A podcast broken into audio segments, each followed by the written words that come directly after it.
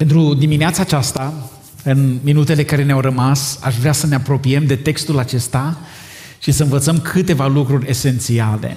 M-am tot gândit cum să numim mesajul din această dimineață și până la urmă am ajuns la un fel de titlu reducționist, așa, Împăratul care plânge, pacea și timpul. Lacrimi, pace și timp. Sărbătoarea aceasta a floriilor este foarte, foarte fascinantă, foarte frumoasă și ea este specială e, e, pentru noi. Sărbătoarea este foarte diferită decât a fost pentru ei atunci. Pentru că noi știm începutul intrării în Ierusalim, dar noi știm și ce a urmat după. Și într-un fel, privind la ce s-a întâmplat acolo, ajungem să realizăm ce era în spatele cuvintelor lui Isus Hristos. Și un, un prim lucru e legat de faptul că Isus Hristos plânge.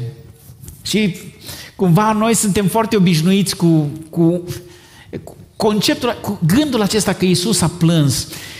Când eram copii, tot făceam concursuri cu versete din Scriptură și memoram și uh, recitam și știu că una dintre cele mai frecvente întrebări din copilărie era care e cel mai scurt verset din Biblie? Și Iisus plângea după cuvinte și este unul care e după litere. Cine îmi spune la final o să primească ceva. Da? Acum nu lansăm concursuri aici. Dar Iisus plângea și, oh, Iisus o plâns și dacă Iisus o plâns, cu asta deja numai că acum, recitind după ani, faptul că Isus plângea, faptul că Dumnezeu plânge, ajungi să spui întrebarea, oare cum, cum de plânge Dumnezeu? Oare de ce plânge Dumnezeu? Oare Dumnezeul nostru este un Dumnezeu care are emoții? Dumnezeul nostru este un Dumnezeu care se implică în relații, care poate să plângă? Și ajungi să înțelegi că Iisus plânge de două ori prezentat în Evanghelie, odată la moartea prietenului său Lazar, și atunci vede familia și se implică emoțional acolo și în ciuda faptului că Iisus știe ce urmează, că Lazar o să învieze, el nu plânge uh, că nu știe finalul poveștii, el plânge pentru că simte împreună cu prietenii lui, cu cei dragi, cu Maria, cu Marta, cu familia de acolo. Dar pe de altă parte, citind textul acesta, înțelegem din nou că Iisus plânge pentru că vede ceva ce pare de neștiut pentru oamenii de rând. Iisus vede că este o problemă acolo. Iisus vede problema cetății. Problema cetății este o problemă, cetății Ierusalim este o problemă veche. Este o problemă a lui Israel, este o problemă pentru care a plâns Moise la un moment dat. Când a ajuns să se interpună între Dumnezeu și popor și a zis, nu, nu, mai bine șterge-mă pe mine, ia-mă pe mine, nu, nu. Problema pe care a văzut-o Ieremia, care mai este numit și profetul lacrimilor, care la un moment dat zice, atât ai de, de deplâns poporul acesta, încât mi-aș dori să am capul plin de, de lacrimi să-mi curgă lacrimile neîncetat pentru poporul acesta care e încăpățânat și care, într-un mod consecvent, respinge soluțiile lui Dumnezeu.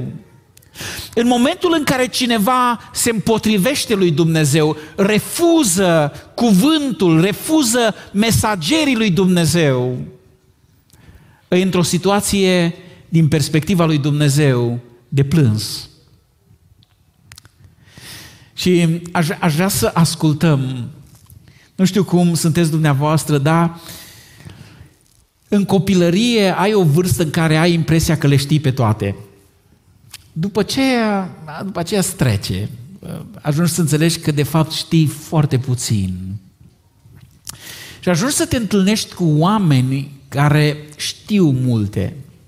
Și am întâlnit astfel de oameni care au fost binecuvântați de Dumnezeu cu capacități extraordinare, oameni care stăpânesc, oameni care știu ce e în domeniul lor. Zilele trecute am ascultat un fizician și am fost atât de uimit să văd câtă cunoaștere a putut acumula și cum vorbește de un domeniu, de alt domeniu, de alt domeniu și cum a făcut cercetare într-o direcție, în altă direcție și fizicianul acesta e un om credincios care crede în Dumnezeu și argumentează uh, felul Felul în care îți dovezi de netăgăduit că îi nevoie de o ființă inteligentă care să stea în spate la viață și la tot ce vedem și poate o să discutăm mai multe despre asta cu ocazia învierii, dar, dar cumva oameni care știu și atunci când un om care știe îți spune ceva, lucrurile cam merg în direcția respectivă.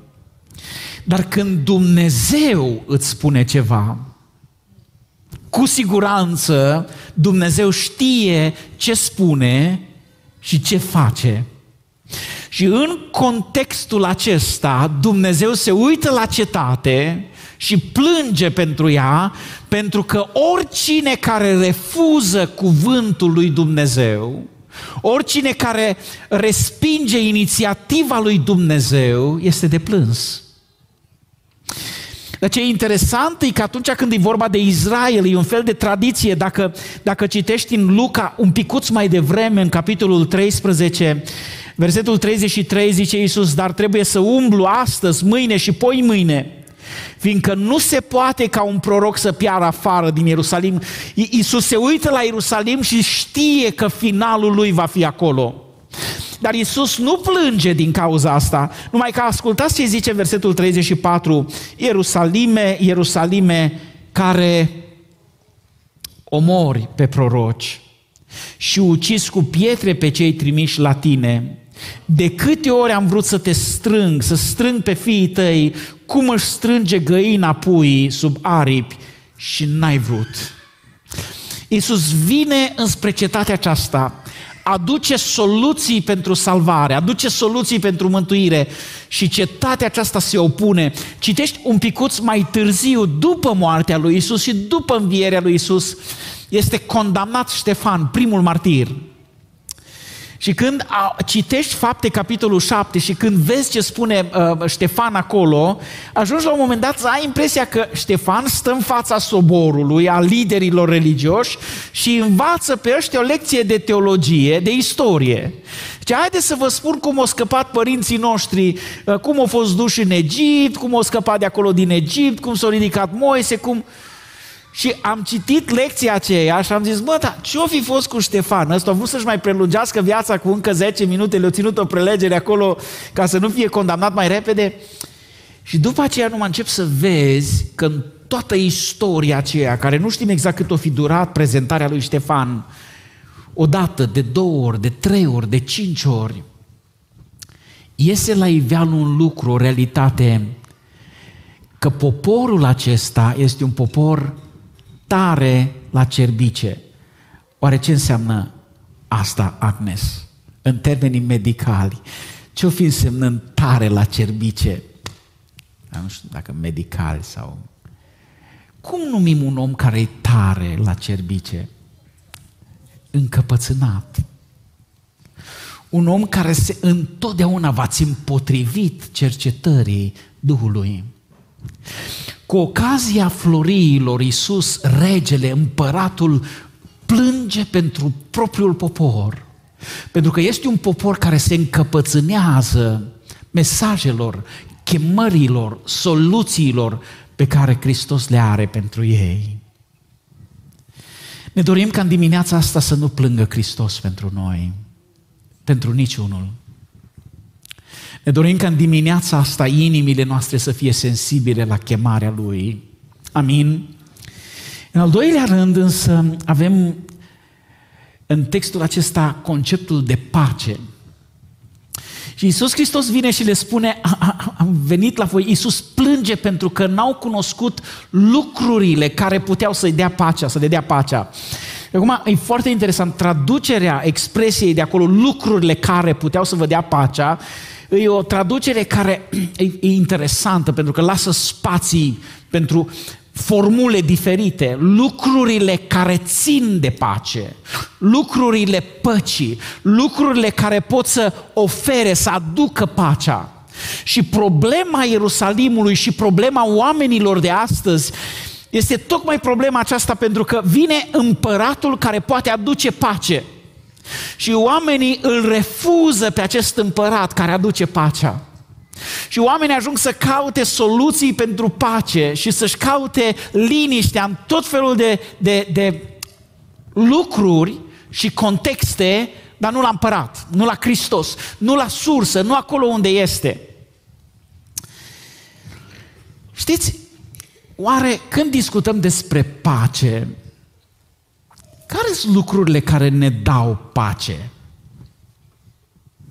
Care e elementul esențial care te face să fii liniștit, să nu fii cuprins de îngrijorare, de panică, de frică și să ai pace și liniște în suflet?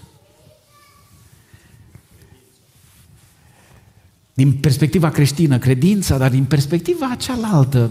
Mi-aduc aminte când eram copil, um, era un loc acolo pe unde treceam pe drum și era pustiu și erau niște stânci. Uneori se mai ascundeau oamenii la copii mai mari și ne speriau acolo noaptea. Și când mergeam înspre casă, de fiecare dată mă gândeam numai să ajung să trec de locul acela și după ce am trecut de el, ei bine. Erau pe stradă câini mari care puteau să, dacă era un gard, și în mod special era încă ceva. Dacă eram împreună cu tata, aveam pace. Ziceam, tata mă apără. Pacea din inimă, într-un final, e o chestiune de încredere.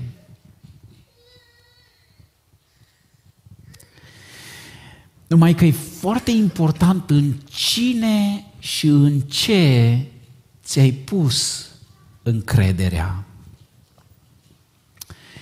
E războiul din Ucraina. Îi vedem pe frații noștri că duminică de duminică aici cu noi, Dumnezeu să-i binecuvinteze. Au venit în România și noi românii am, ne-am panicat destul de tare când a început războiul și ne-am gândit că poate o să ajungă și la noi. După care am început să ne liniștim un picuț, că nu ajunge războiul la noi și de ce ne-am liniștit noi că nu ajunge la noi războiul?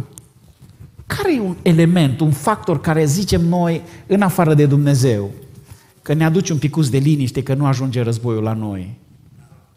NATO. Suntem în NATO și o să vedeți că dacă o să vină rușii, soldații din NATO, o să înceapă să lupte aici cu rușii pentru noi și noi o să stăm și ne uităm la ei. Și zicem, dă acum, trage, omoară-i. Și aia din NATO să lupte și noi o să stăm liniștiți, nu? Cam așa ne-am gândit noi. Dar ideea asta că ai pe cineva care are putere, care e deasupra, îți conferă un soi de liniște și de pace. Ierusalimul și-a pus încrederea în niște lucruri și oamenii își pun încrederea în anumite lucruri.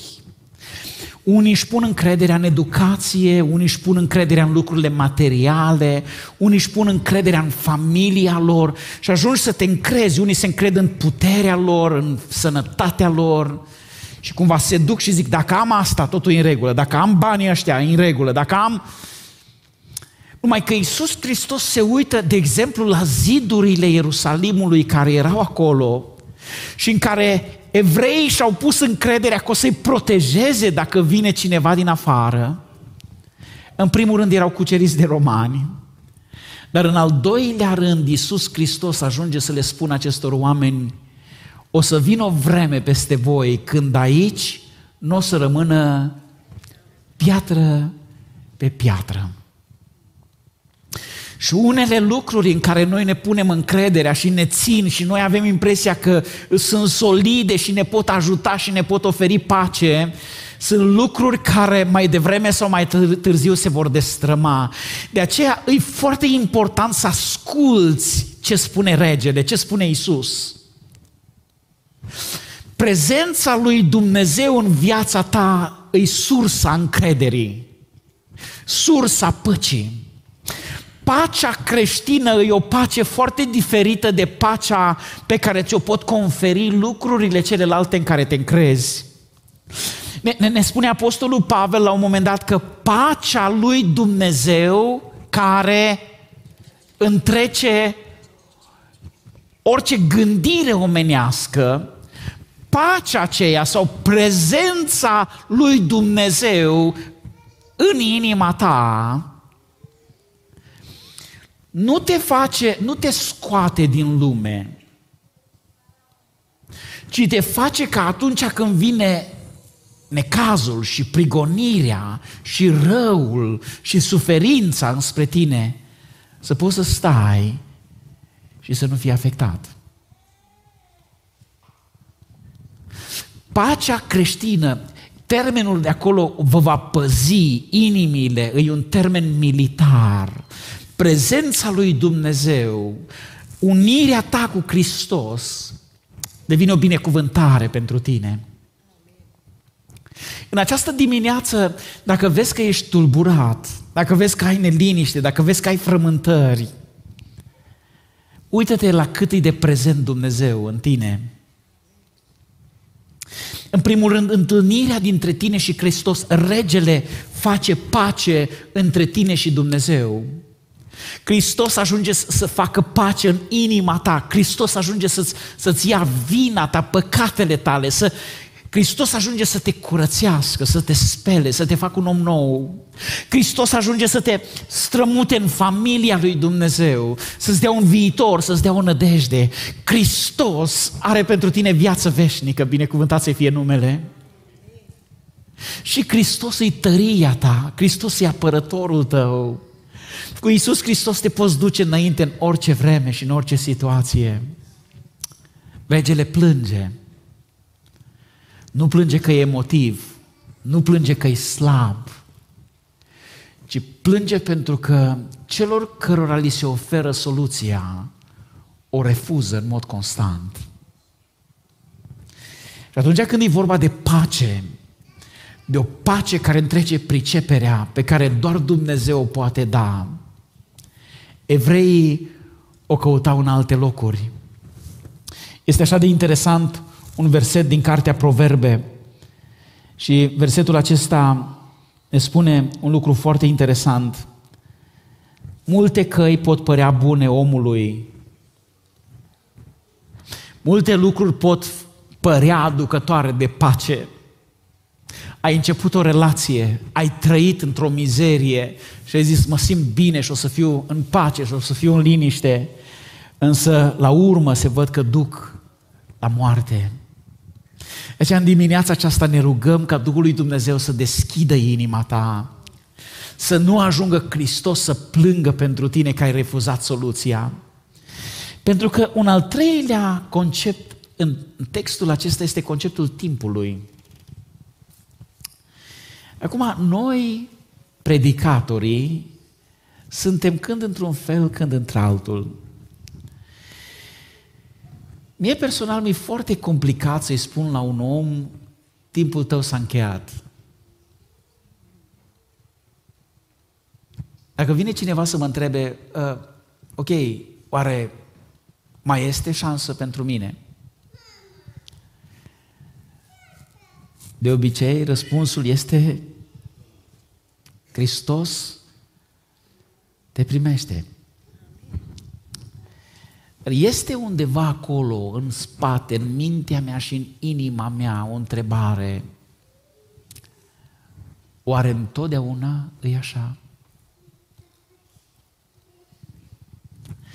Și spun asta acum când nu mă întreabă niciunul dintre voi personal. Și s-ar putea ca unii dintre voi să ziceți la final, oh, domnul pastor, oare, poate că eu sunt dintre ăia cu care Dumnezeu și-a încheiat povestea. Însă textul acesta, în partea lui finală, ajunge să spună, să spună un lucru foarte interesant. S-a apropiat de cetate, a văzut-o, a plâns pentru ea și a zis, dacă ai fi cunoscut și tu măcar în această zi lucrurile care puteau să-ți dea pacea, dar acum ele sunt ascunse. E ca și cum Iisus Hristos zice, a fost o vreme de har, dar vremea aceea s-a încheiat. Dar, frate Marius, dar dacă, dacă Hristos zice pe cine vine la mine nu-l voi izgoni afară, dar în principiu să știi că un om care a încheiat-o cu harul nu mai vrea să vină la Hristos.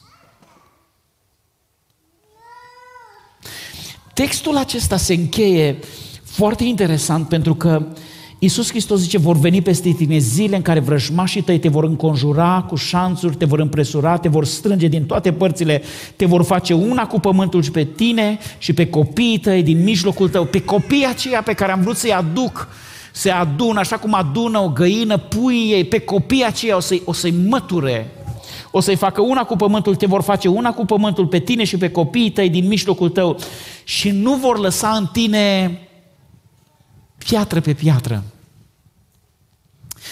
Este tot de datoria mea să spun în această dimineață că este o vreme în care harul, în care îndurarea, în care judecata lui Dumnezeu vine.